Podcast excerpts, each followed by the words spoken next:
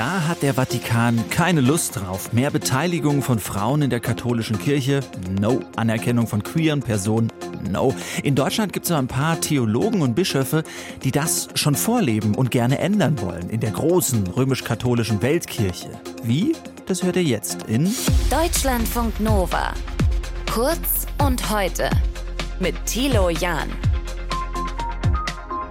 Ja, der synodale Weg, das ist ein Gesprächsformat für eine strukturierte Debatte innerhalb der römisch-katholischen Kirche in Deutschland. Bischöfe, Laien, Reformer, alle mit dabei.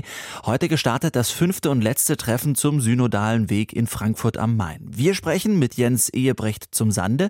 Er ist Coach und Theologe, angestellt beim Erzbistum Hamburg und er hat Out in Church mitgegründet, die Initiative von queeren Menschen in der katholischen Kirche. Schönen guten Tag. Guten Tag.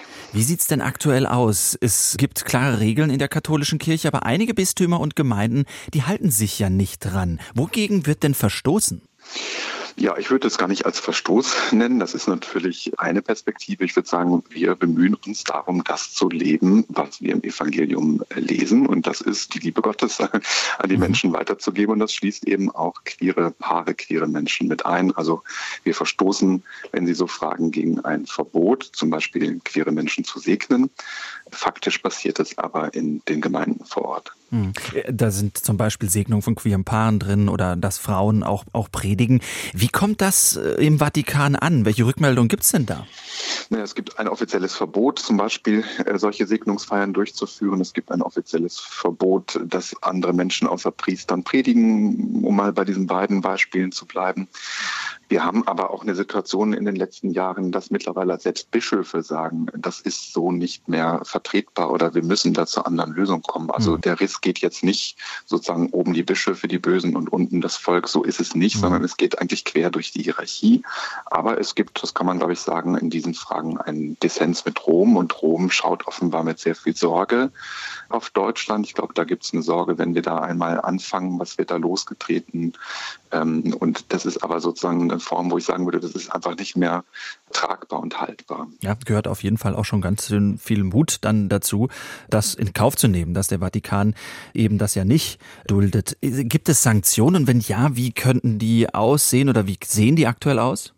Ich glaube, in jetzt der jüngeren Vergangenheit, wenn wir auf die letzten zwei Jahre gucken, sind Sanktionen jetzt in einer wirklichen Härte eher ausgeblieben. Das hat sicherlich mit dem laufenden synodalen Weg zu tun, aber noch vor ein paar Jahren war es tatsächlich so, je nach Bistum, da gibt es ja auch unterschiedliche Intensitäten, wie streng man vor Ort die Dinge handhabt, aber es gehörte auch zu Sanktionen, dass zum Beispiel Priester, die ein schwules Paar oder lesbisches Paar gesegnet haben, dann abgemahnt wurden, einbestellt wurden und bis hin auch, wenn da sozusagen dann gar keine Bewegung möglich ist, dass Priester auch ihren Job verlieren mhm. könnten.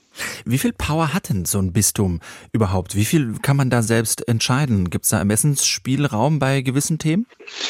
Ja, ich glaube, da muss man wirklich äh, schauen, wenn man jetzt nur juristisch offiziell fragt, dann sind die Dinge ja eigentlich geklärt. Dann kann auch ein Bischof gar nicht anders als äh, sagen, ähm, bitte lasst es. Faktisch sieht es so aus, dass ich auch aus unserem Bistum sagen kann, und das betrifft gerade viele Bistümer, das ist ja kein Geheimnis, dass zum Beispiel Menschen predigen, die nicht Priester sind oder queere Paare gesegnet werden. Das wissen auch Bischöfe.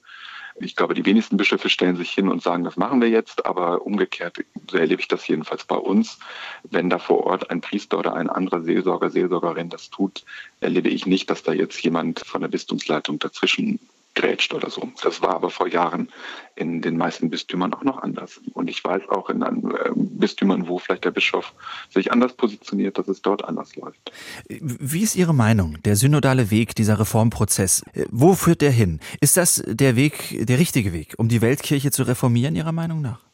Na, erstmal geht es ja gar nicht darum, die Weltkirche zu reformieren, sondern für uns in Deutschland Reformen einzuleiten und die dann natürlich auch auf die weltkirchliche Ebene zu speisen. Also es ist im Moment sehr, sehr spannend, weil das wird sich am Sonntag oder am Samstag zeigen, was nun wirklich substanziell das Ergebnis ist. Im Moment erlebe ich sehr viele die auch öffentlich eher zurückrudern und sagen, bitte nicht zu viel erwarten, das wäre sehr bitter, dann mag ich mir gar nicht ausmalen, was das bedeuten kann. Mhm. Und umgekehrt muss man sagen, wenn jetzt viele der Beschlüsse am Samstag durchgegangen sind, wird das Problem nicht einfacher, weil dann, in dem Fall sind es wieder die Bischöfe, sie die Dinge ja auf die weltkirchliche Ebene einspeisen müssen.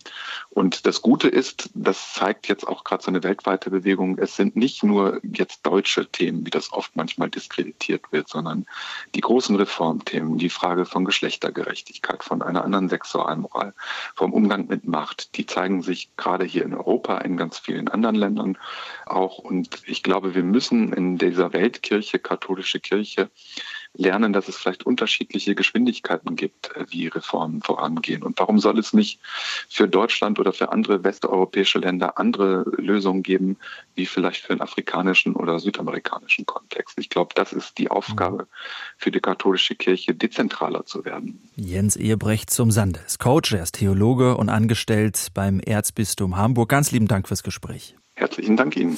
Deutschlandfunk Nova. Kurz und heute.